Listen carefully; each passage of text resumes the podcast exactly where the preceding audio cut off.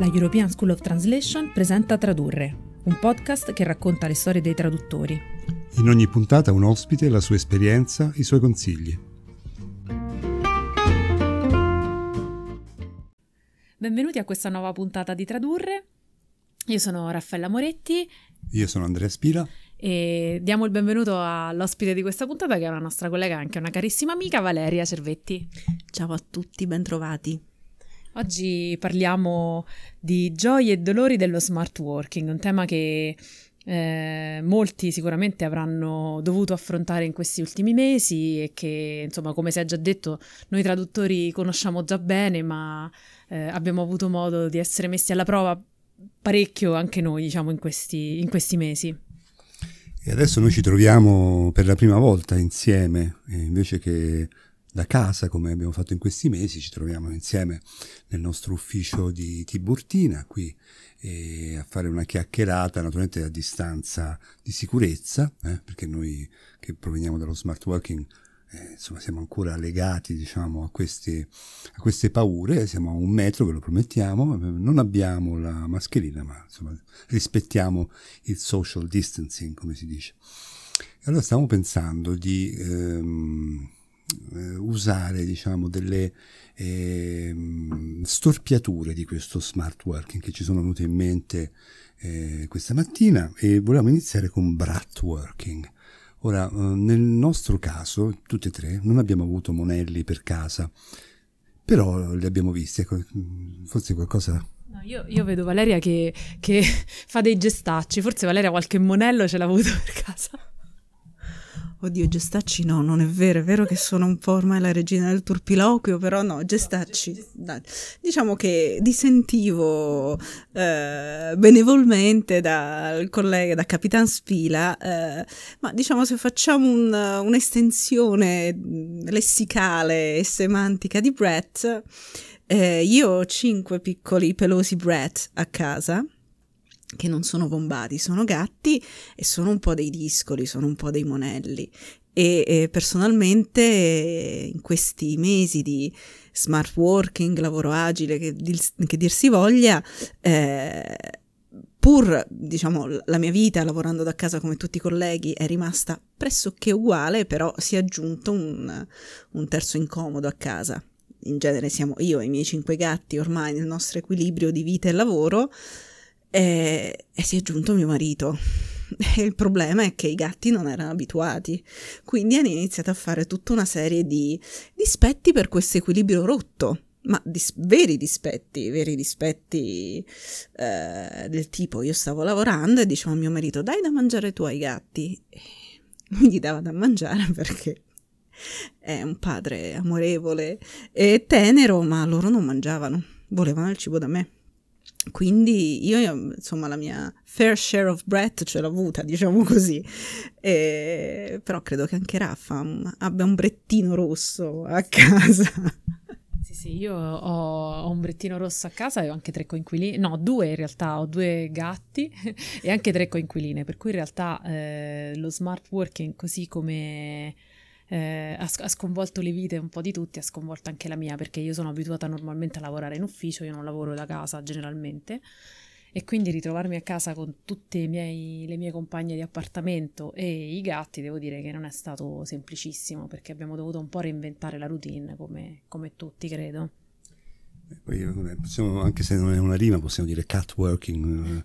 Eh, cioè, insomma, no. Con i traduttori sta sempre bene. Piace sempre. No, invece, eh, stavo pensando invece al, al tart working, quindi eh, al, al, lavoro legato diciamo, alla, alla, produzione di torte. In questo caso con una adolescente che è mia figlia, 17enne.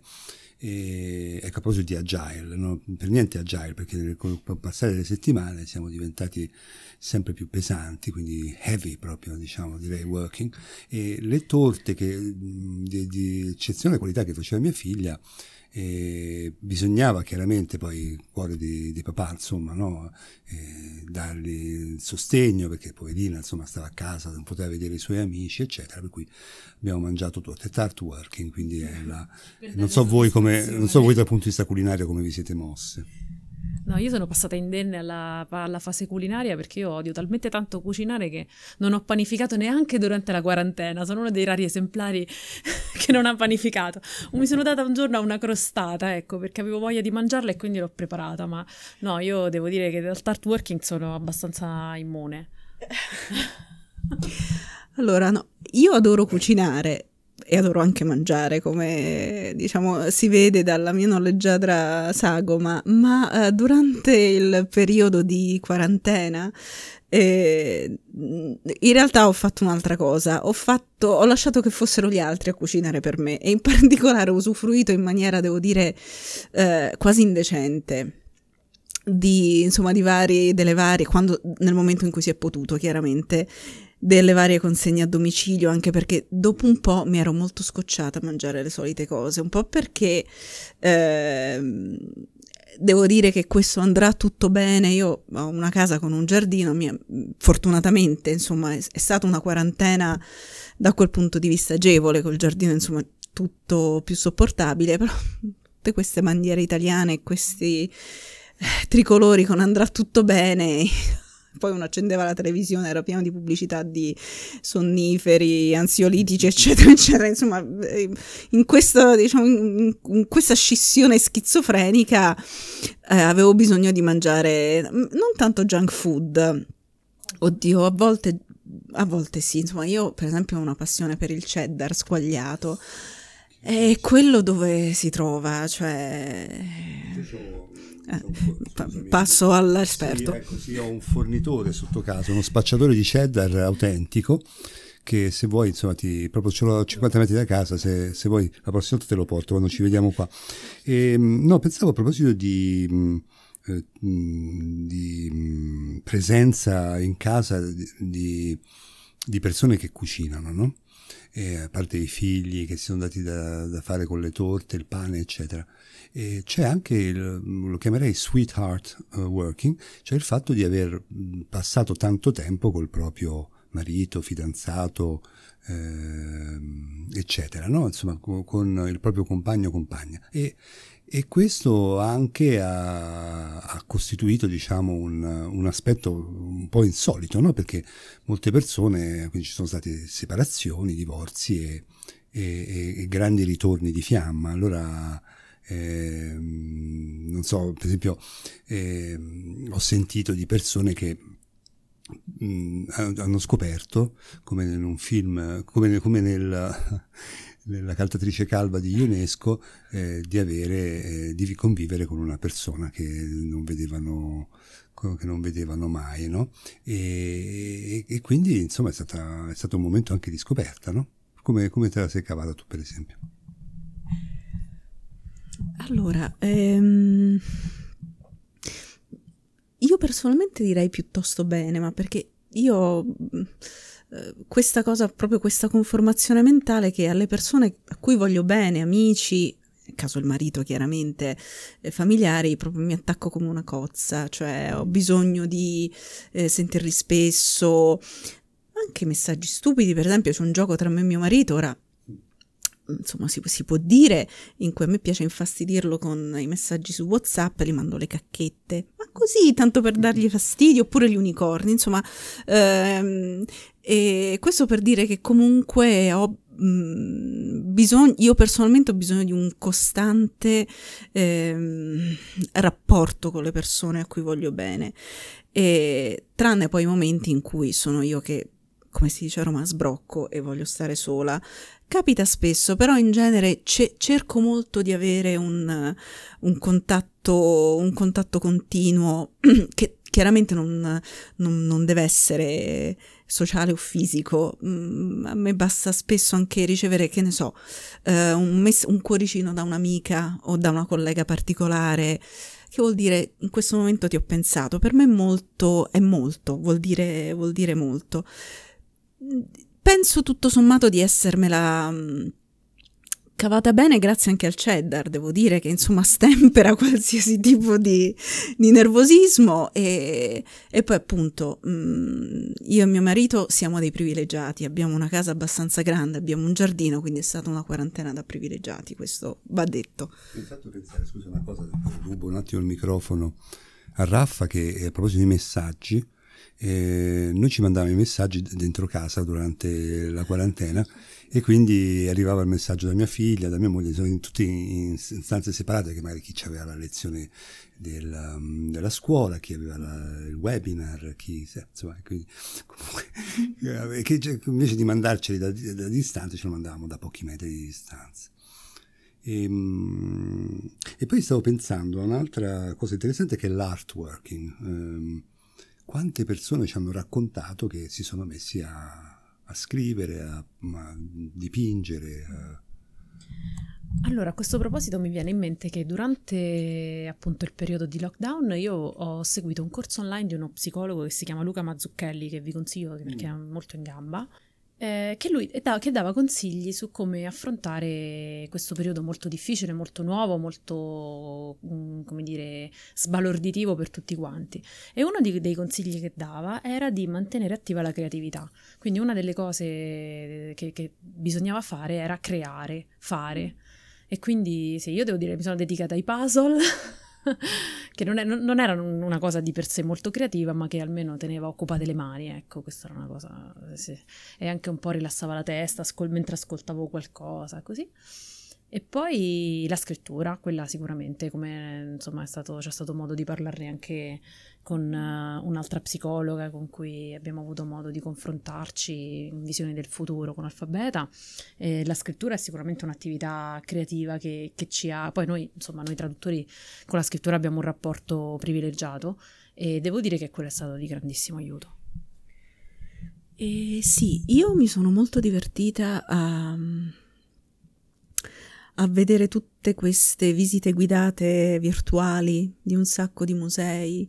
Mi ha, ecco, quello mi ha, mi ha fatto volare, eh, insomma, in un, uh, in un empiro veramente benefico.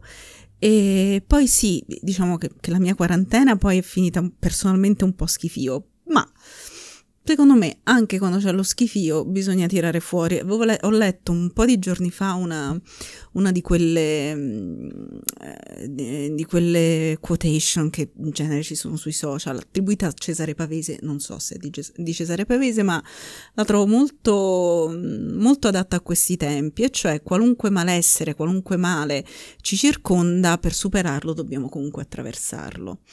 E penso che la scrittura sia, uh, per tanti motivi, a parte un gesto bellissimo che ormai si fa sempre meno, adesso qui andiamo un po' sul banale anziano, però mettersi lì, scegliere un, un, quaderno speciale, decidere cosa scrivere. Io dopo tanti anni ho ripreso a farlo e personalmente ho ripreso a fare una cosa che non facevo da o da quando avevo 14-15 anni, cioè tradurre poesie dall'inglese all'italiano, chiaramente.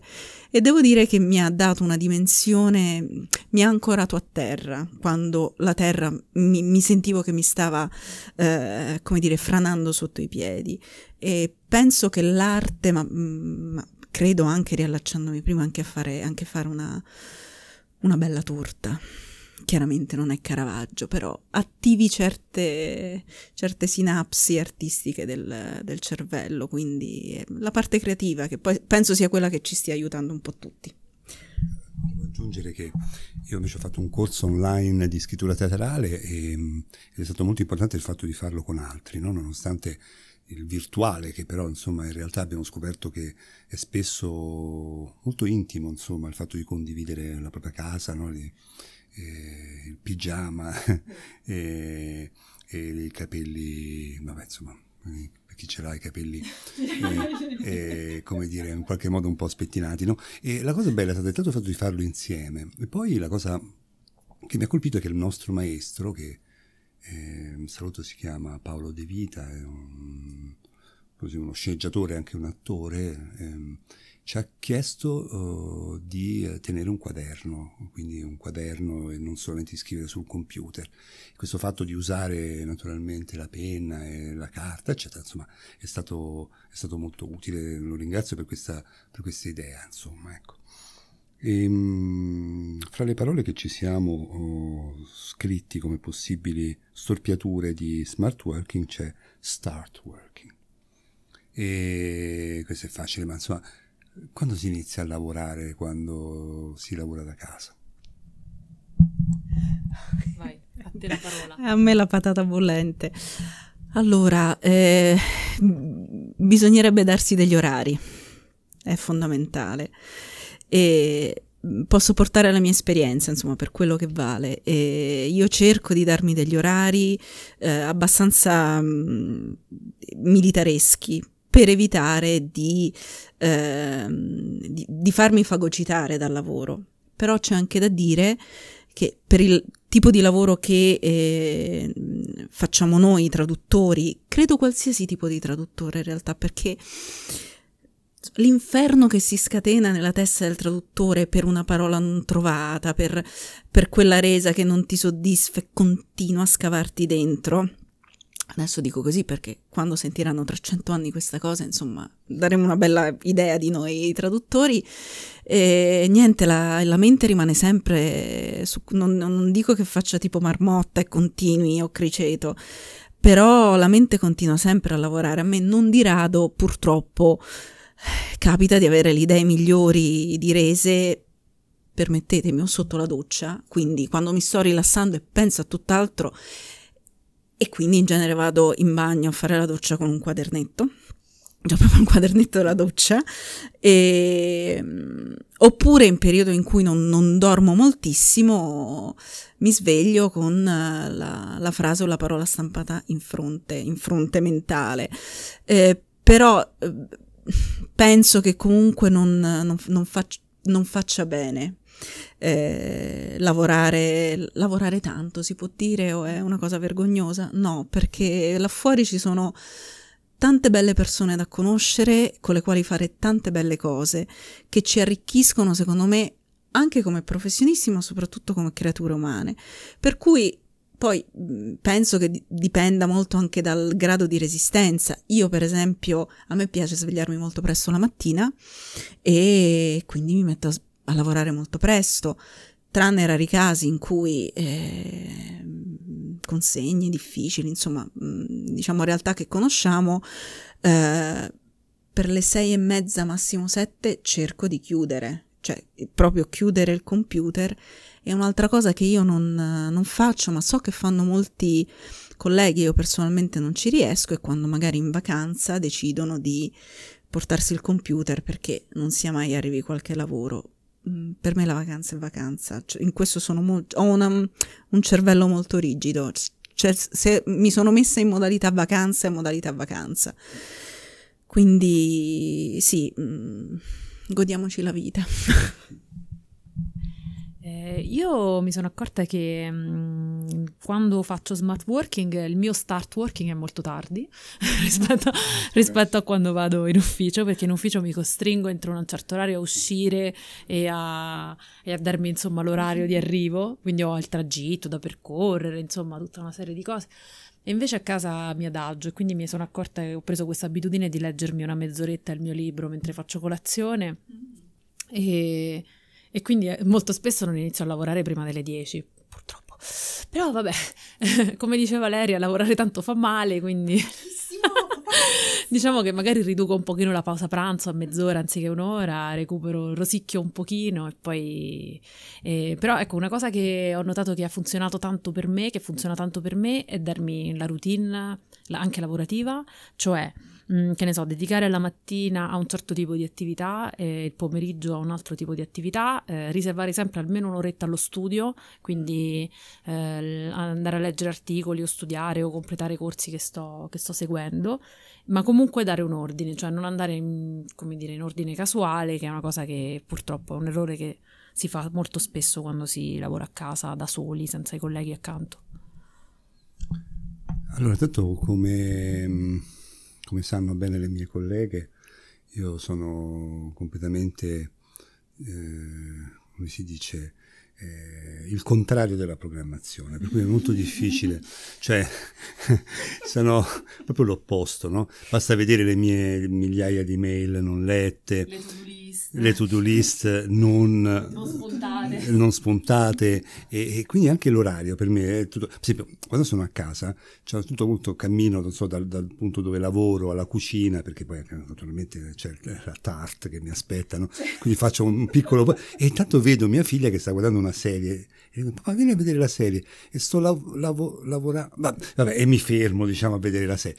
Per cui diciamo era molto frammentato, però ho scoperto che il momento migliore della giornata è quello dalle circa 6 alle 8 in cui invece non ci sono tentazioni, c'è silenzio, eccetera. Lì ho lavorato benissimo. Infatti eh, è anche una questione di, di concentrazione e di, ehm, come dire, eh, di momento in cui si riesce a produrre di più. Quindi non è tanto la quantità del tempo, ma la qualità. Quindi se ho due ore ben eh, dedicate, ben concentrate, e allora funziona meglio. E, dunque, poi cosa abbiamo qua? Ah, beh, queste... queste... A Valeria, dai. Lasciamo Valeria, ma uh, perché? Perché... Mettiamola in cacciara, dai. Eh sì, dai. Adesso abbiamo trovato, fra le altre cose, eh, questo fart working, no? Cosa, ti, cosa ci inventiamo? Cioè, perché c'è venuta questa rima, per cui... Vedi un po' se ci trovi qualcosa. Ma sicuramente ci trovo qualcosa, figurati. E ci è venuta questa rima in realtà che, insomma, diciamo, buttiamola in maniera futurista, ma il fart working perché, eh, diciamo, un po' la, la rivarsa, la rivarsa della libertà nel, nel, nel, nel modo di lavorare e, e, quindi lavorare sempre non tanto perché lavorare stanca, però lavorare quando uno vuole. Una delle cose belle che si dovrebbero fare. Secondo me chi lo può fare con il lavoro agile, cosiddetto, chiaramente noi lo possiamo fare, ma è lavorare un po' quando cavolo ci pare. Mm.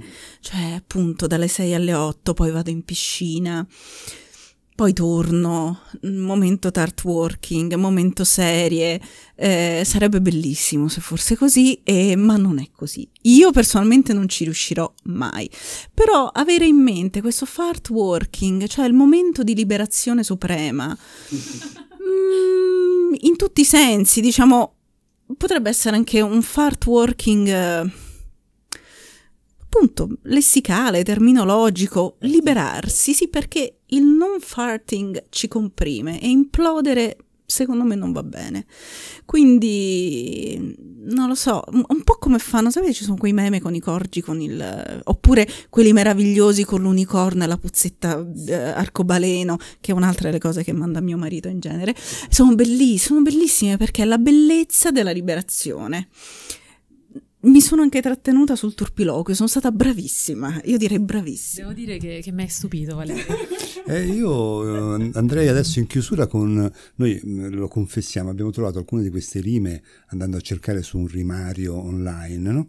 quindi abbiamo trovato Smart che rima, e una che ci è venuta che, che era curiosa era Bonaparte, Bonaparte working, eh, vabbè, insomma, eh, in mancanza di meglio. E, e quindi vorrei chiudere proprio uh, con questa riflessione sul bonapartismo lavorativo, diciamo, di molti noi. Cioè, qua, quanto poi in effetti, eh, chiusi dentro casa eh, in questi mesi, eh, diciamo, ci siamo messi la manina sulla pancia e, e ci siamo sentiti in qualche modo eh, così esageratamente al, al, controllo della situazione, diciamo con un potere smisurato. No? Ecco, volevo chiedere un po' a voi se avete avuto questa esperienza di bonapartismo lavorativo.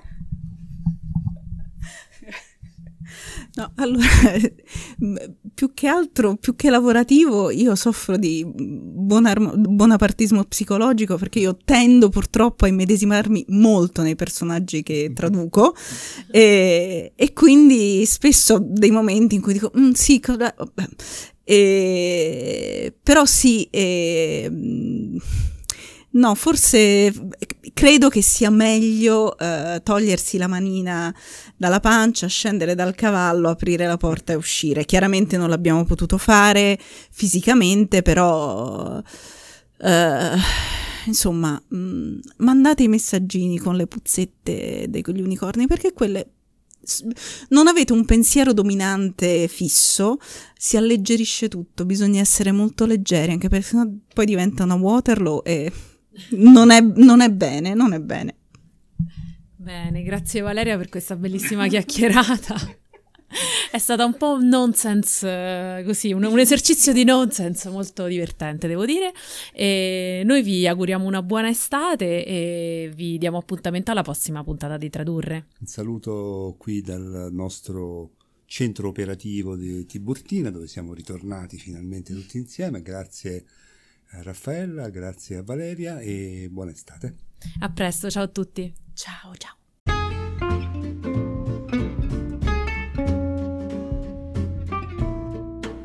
Se il podcast ti è piaciuto, aiutaci a farlo conoscere ai tuoi colleghi e alle tue colleghe. Condividilo sui social e facci sapere cosa ne pensi.